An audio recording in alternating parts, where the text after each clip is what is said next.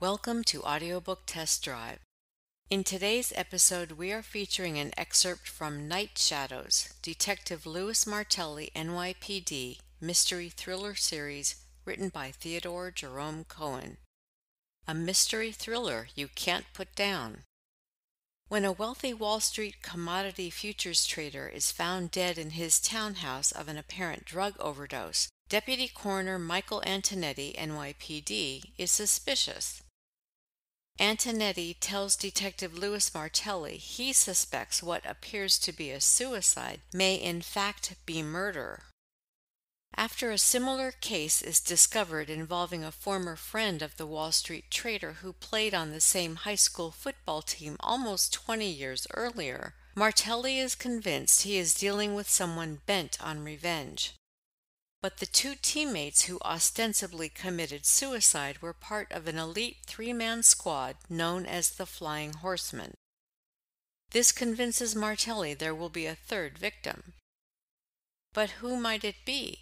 And could the killings have anything to do with the rape and suicide of some of the men's former high school classmates?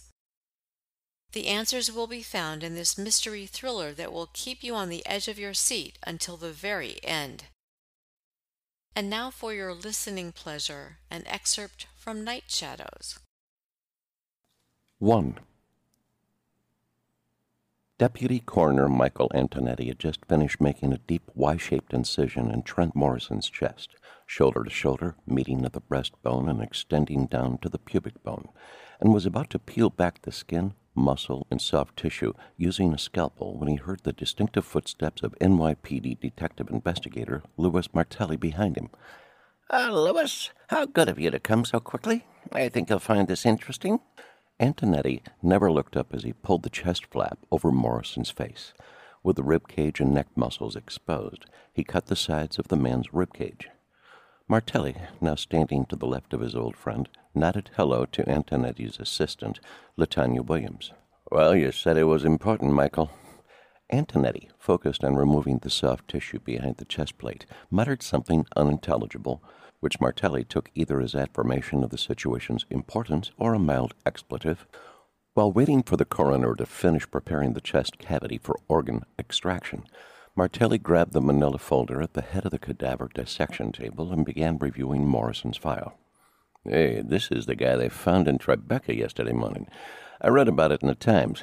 He overdosed on heroin and alcohol. no wonder I smelled booze when I got close to the body. One and the same, Louis. Meet Mr. Trent Morrison, commodity futures trader, in his mid thirties, single, living the high life. Perhaps a little too high? His housekeeper found him when she came to work around 8 a.m. The guy was still sitting on the couch in his living room on the third floor with music playing on a stereo and a half empty glass of wine on the coffee table. Antonetti reached into Morrison's chest cavity. After opening the pulmonary artery to search for a blood clot, he systematically removed first the heart, which he handed to Williams for weighing, and then the lungs, first the left and then the right, which she also weighed. After weighing, Williams set each organ aside in its own stainless steel bowl.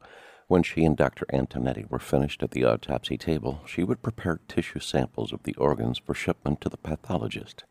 Martelli shrugged. So, the guy overdosed. I see it all the time. Rich, poor, makes no difference. Drugs are an equal opportunity killer. This case looks open and shut. From what I read in the newspaper this morning, the housekeeper said the door to the townhouse was locked when she arrived, and there were no signs of forced entry. What's the problem? Everything you said is correct, Louis. I can tell you as well, there appeared to be no signs a third party was in the apartment with him when he died. I was at the townhouse yesterday morning with a black and white that responded to the call. Everything points to the man having been alone when he overdosed. But. Martelli raised his eyebrows. Uh oh, I don't like the sound of this. But some things don't add up. Such as? The needle was found stuck in his right arm, yet Morrison is right handed. He wore his watch on his left wrist. I would have expected him to have used his right hand to inject himself in his left arm. And something else I found strange, Louis. What's that? He wasn't a user. At least he currently wasn't mainlining heroin. There are no other fresh needle marks on either arm. I also found it interesting. Antonetti stopped talking momentarily while he placed Morrison's liver in William's hands. He continued, I found it interesting his arm wasn't tied off where I'd expect it to be. What do you mean? Oh, well, the needle was found in his upper forearm.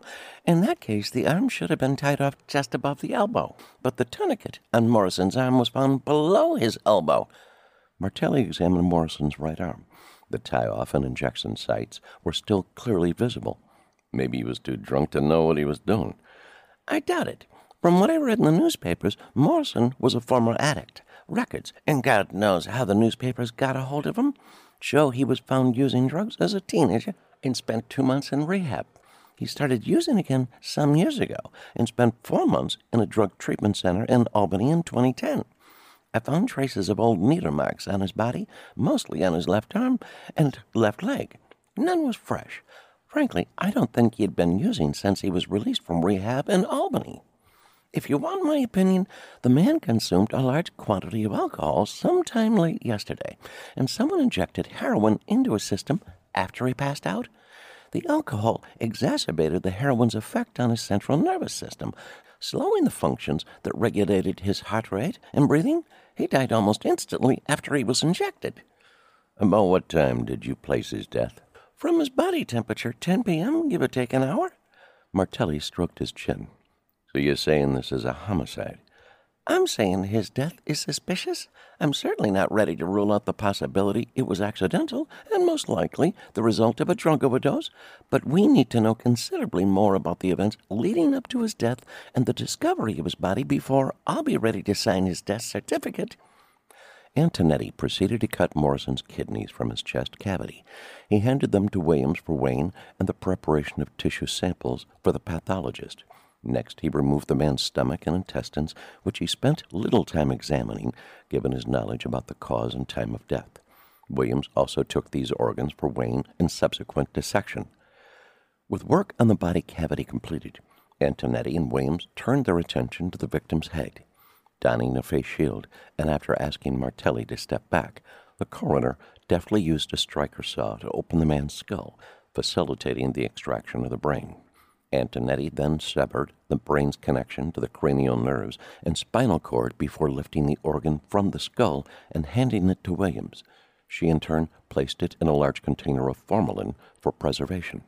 Martelli watched intently he was continually fascinated by how Antonetti and his colleagues were able to determine what they did from the remains of the deceased and other evidence found on the body, even after days or weeks, if not years, had passed between the time of death and the performance of the autopsy. I think we're just about finished here for the time being, announced Antonetti.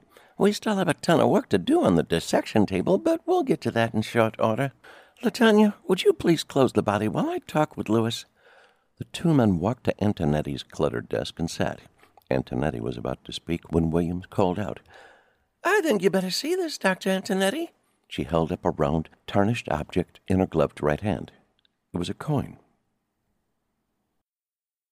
We hope you enjoyed listening to this excerpt from Night Shadows. If you would like to hear the entire audiobook, it can be purchased at Amazon.com, Audible.com, and iTunes.com.